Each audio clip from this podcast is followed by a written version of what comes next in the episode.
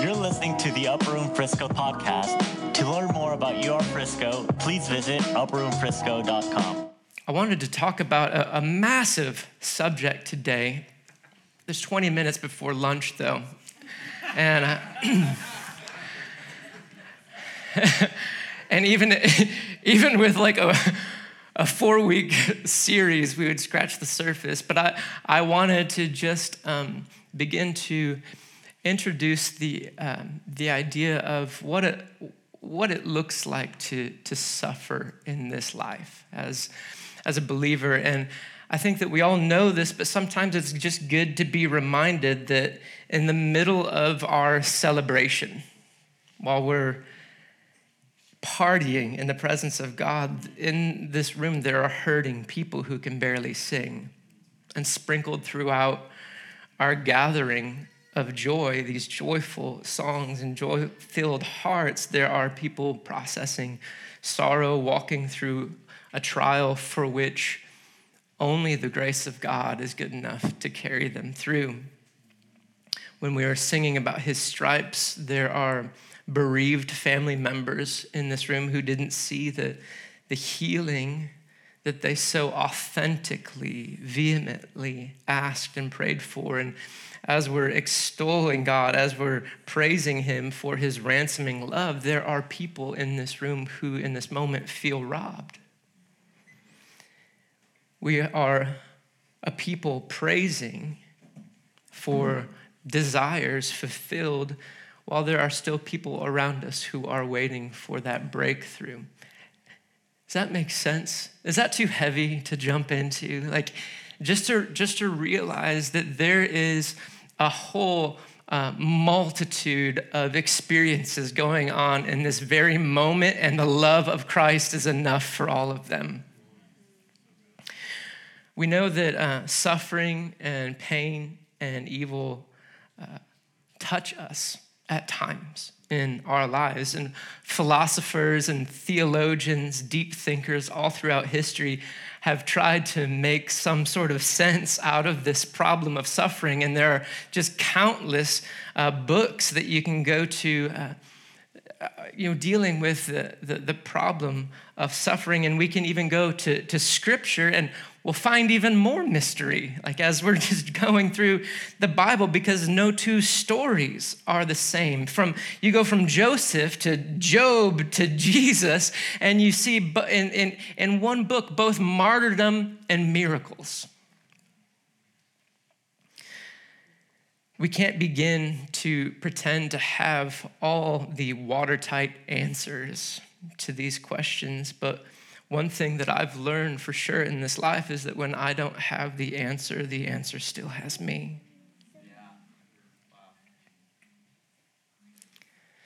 In the church, we've for a long time prided ourselves in having all the right answers, but God has raised up a generation that is full of unanswerable questions.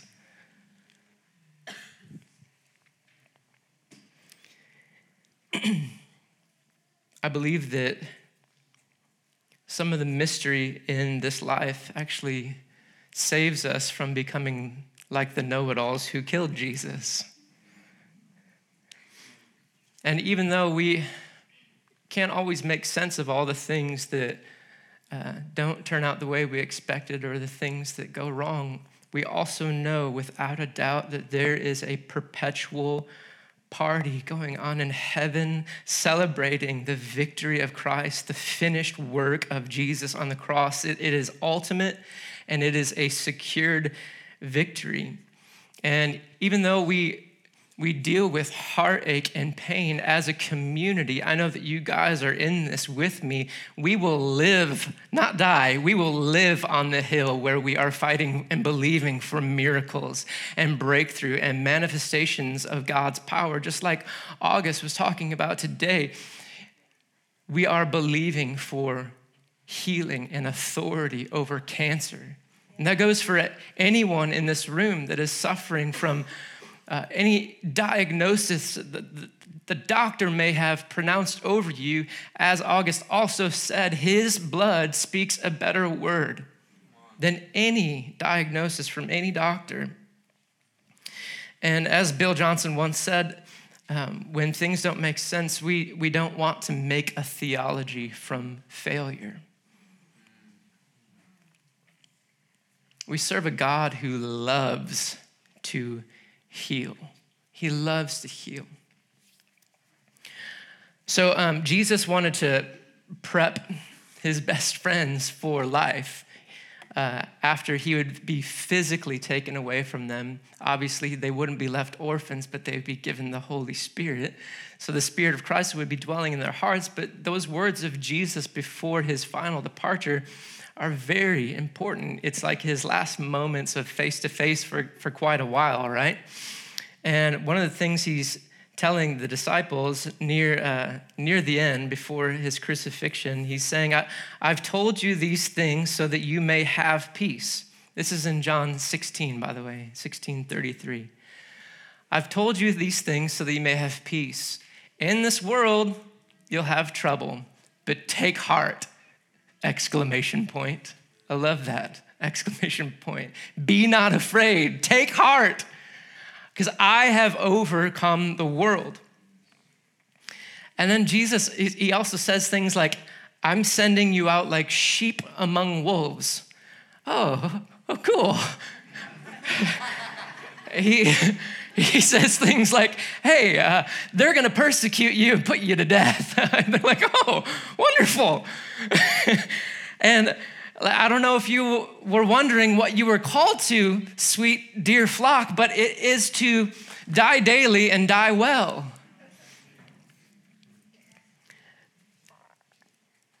And Jesus, you know, he, he says this most beautiful thing like, greater love has no one than this, that he laid down his life for his friends. And of course, we see that in the life of Jesus himself. And I, I started to think that that greater love wasn't just a statement. Greater love has no one than this. Greater love has no one than this. It's not just that he's stating that that person knows how to love well, he's stating that that person lives a life where he is experiencing the greatest love. That we are perpetually, as we're laying down our lives for one another, we are walking in the joy of the greatest love. And it almost seems as if God is closer in those moments. We know He's, he's not, He's always with us. But our, our experience of His closeness, uh, the, the tenderness, the sensitivity to His, the, the tangibleness of His closeness seems more potent in those times of suffering, right? It's like Psalm 34 actually says, you know, He is close to the brokenhearted. He saves those who are crushed in spirit. Or like Paul, when he starts almost saying that he longs for the fellowship of the suffering of Christ. To know Christ in that way and the fellowship of his sufferings. And then also, he gets to taste, he gets to experience the power of resurrection. He's like experiencing the fullest kind of life as he's partnering with Christ in these low moments. It's like Psalm 23 is, is really real. That when we are in the valley of the shadow of death, we don't fear any evil because He's with us. In my experience with the valley of the shadow and my short history with heart pain and disappointment, I've learned that those are my truest and most vulnerable moments in life, and they become also the most potentially powerful moments for worship and prayer. We have but a few decades to worship God when it's hard. Do you know that the angels are astounded when they see the suffering saints praising God? They're surrounded in glory. They don't have a hard time up there. They're seeing God, you know, going in and out, angels ascending, descending upon Christ, and the party that's going on in the throne room, and they, they look at the suffering saints and they hear the sound of praise coming from our lips. They smell the aroma from the ashes of a burned down life that's still worshiping God. And they are more amazed in that moment than in anything else.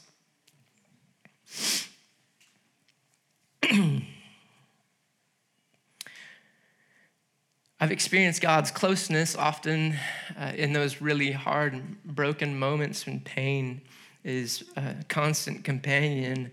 Uh, so much so that um, when we get back to the mountaintop, when things are going great, I don't know if you've ever experienced this, you remember those moments. You almost long to feel that rawness again. And I think that might have been some of the things that Paul was tapping into when he, he even said, I don't, I don't care if I live or die anymore. you know, to, to die is gain. Take me home, Jesus. and it's not that he, he hasn't uh, become some sadist. He, he is experiencing God in, in a way that he doesn't experience him at any other time in life. And beloved, God never intended suffering for his children. Uh, right? He put us in a beautiful paradise garden. He didn't want us to experience suffering, sickness, death. That's why it's so hard for us to, com- to compute it. We were never programmed to compute death. That's why, like, short circuits our circuitry.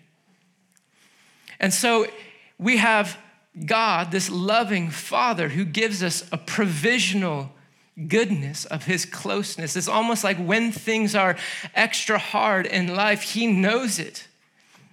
And he comes in close, and it's this provisional blessing that happens when things are really, really hard.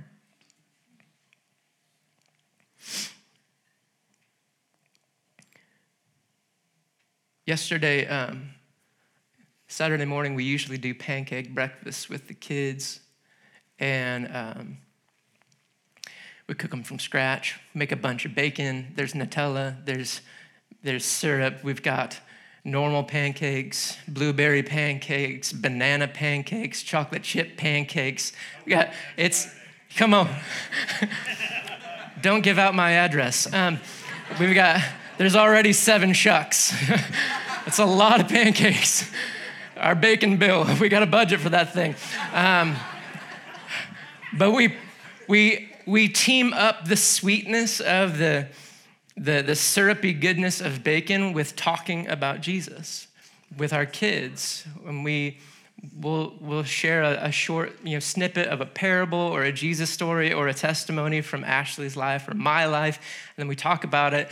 Uh, as a family, and we go around. And before you guys think that's just perfectly beautiful, it usually lasts about three minutes before you know, the wheels fall off and someone starts talking about poop or something like. Um, but then, I mean, of course, we steer them back. But but but Jesus, you know. So yeah. so, so yesterday I, I brought up um, the Hellwicks situation, Anna's situation with our kids, and they know that Anna, sweet Anna's been sick, and they know Mr. August from all the time they've spent with him back in the elementary uh, church, and um, and, um, and I wanted to talk about the heart of the Father, the heart of God in that moment. And so I, I gave a little parable of my own. And I set it up like this essentially as like, guys, let's say um, Evelyn, she's my, my oldest daughter. She's my snuggle bug, is her nickname. Uh, let's say Evelyn decides that she doesn't want to be around me anymore. She's withholding her heart from me. She's distancing herself. She, she doesn't even feel love for me anymore and goes off her own way. And so, what I do is I break her legs so that she can't get away. Yeah, shocking, right? And I, I, look at uh, Jane, my other daughter, is especially shocked because she didn't know that this was parabolic. She, uh, she was like, What, Dad? You would never. I'm like, Yes, of course I would never. That's the point. I would never break my daughter's legs in order to hold her close. And and Ashley hammered it home and said, asked them if dad was like that, would he be a good dad?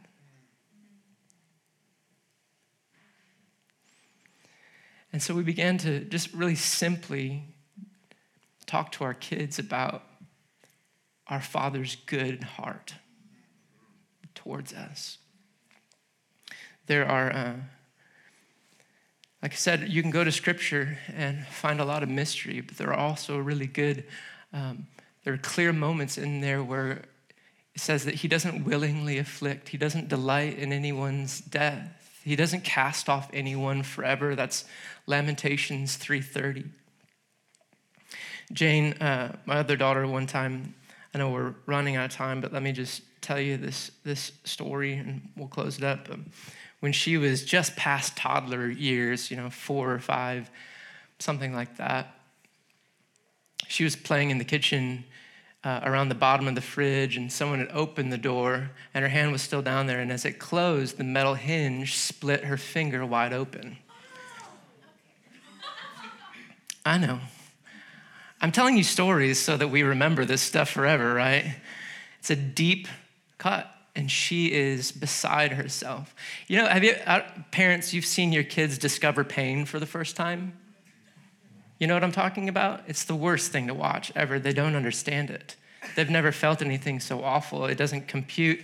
And they're trying, my kids, a couple of them, whenever they felt pain for the first time or early on, they would try to wipe it off as if it was a substance on them. Any other parents can attest. Like, it's awful to watch. And it was bad enough I knew she was going to need stitches. And so I took her um, to the hospital. And um, in the room, what we had to do is wrap her up in a blanket so that just her one hand was out. And I had to restrain her and I'm face to face with my daughter while they are now putting a needle directly into the wound. And the look of panic and terror and confusion on my daughter's face because she is, for the first time, these hands that have only comforted and held her and served her, these hands are holding her down in this moment where she is experiencing pain that she doesn't understand. And I'm and she's screaming and and we're holding her hand still and I'm looking her in the eyes and I'm I'm saying to her, honey, I know it hurts, but this is how we make it better. I believe that in our most painful moments, there we have the Father face to face with us, holding us still at our lowest points and in our greatest pain. And He would rather receive our confused accusations, pinning the blame on Him. He's he'll receive those accusations, that misunderstanding, our doubt of his good heart, so that he can be the one to hold us at our lowest moments so that we heal right.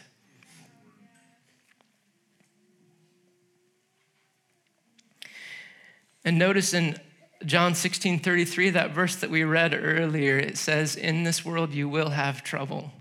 It doesn't say, In this world I'll give you trouble.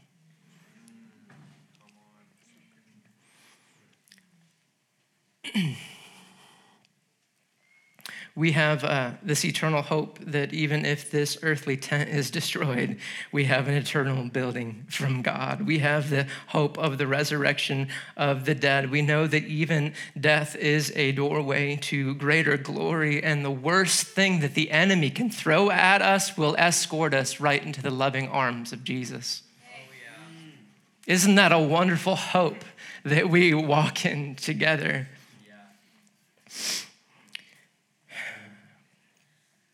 Hey, let's um, let's close out with um, this one slide. Ashley uh, always encourages me to have some practicals for us, and um, I know that we're at the end of our time, but you can take a picture of this if you need. It's nothing too deep or profound. These are just things to, to do uh, while we are in suffering and grief. And one is to gather with the saints Uh, don't isolate. Uh, when the disciples were grieving together, they were together. They gathered together after Jesus' death. Or when one of them got put in prison or were martyred, they would gather together to mourn together and confide in the trusted people, the safe people in your life. Number two, we love counseling. there, are, there are wonderful counselors who are way better than 99.9% of pastors at um, helping you deal with the, the troubles of your soul. And they are pastoral, they actually walk in the gift of pastoral. So find a great Christian, preferably counselor, who can help you walk through grief and, and get therapy um, sharing your story with someone who's an expert on the inner workings of the heart is just incredibly valuable. And there are universal stages of grief that all humans generally experience. So it's good to process through the denial, the shock, the bargaining, the depression, the anger, and the acceptance with someone else. Number three, uh, get honest with God. Uh, don't miss one of the most powerful moments you could have with God by putting lipstick on a pig just get really raw with him and tell him it hurts and I don't understand and where are you? And don't pray prayers that you think he wants to hear.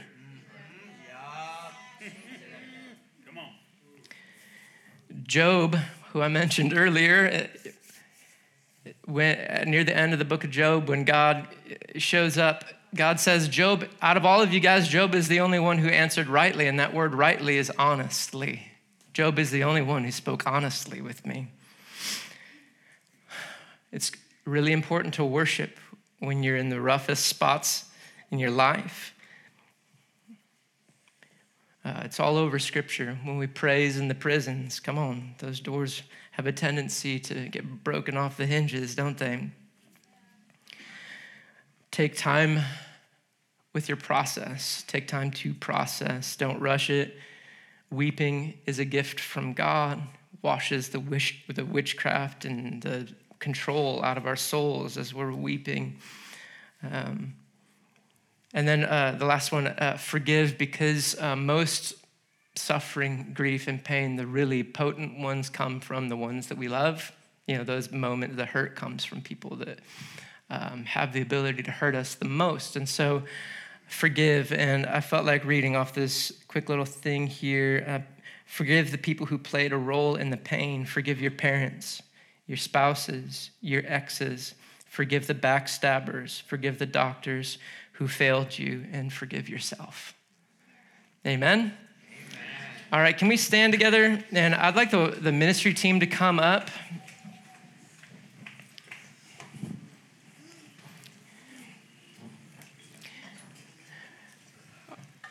I just like to make uh, as many opportunities for people to receive ministry from the Holy Spirit as possible. And so we'll have the ministry team up here if you want to uh, cry with someone, if you want prayer for some pain uh, in your life, you're welcome to come forward. But let's just let's just go to God. Let's turn our attention to Him again. Lord, we thank you for your closeness. We thank you that you are close to the brokenhearted. You save those who are crushed in spirit. And we thank you for your power to heal. We thank you for your, uh, your authority in our lives. We thank you that you are a, a really good dad. You're a good shepherd. You're a good leader. You're a good king we entrust our hearts and our lives to you. And I pray for all my friends in this room who are dealing with heart sickness, brokenness, pain in any kind of way, God. I pray that in this moment and in increasing measure throughout this week, they would recognize your tangible closeness, pulling the poison out of that pain. In Jesus' name, amen.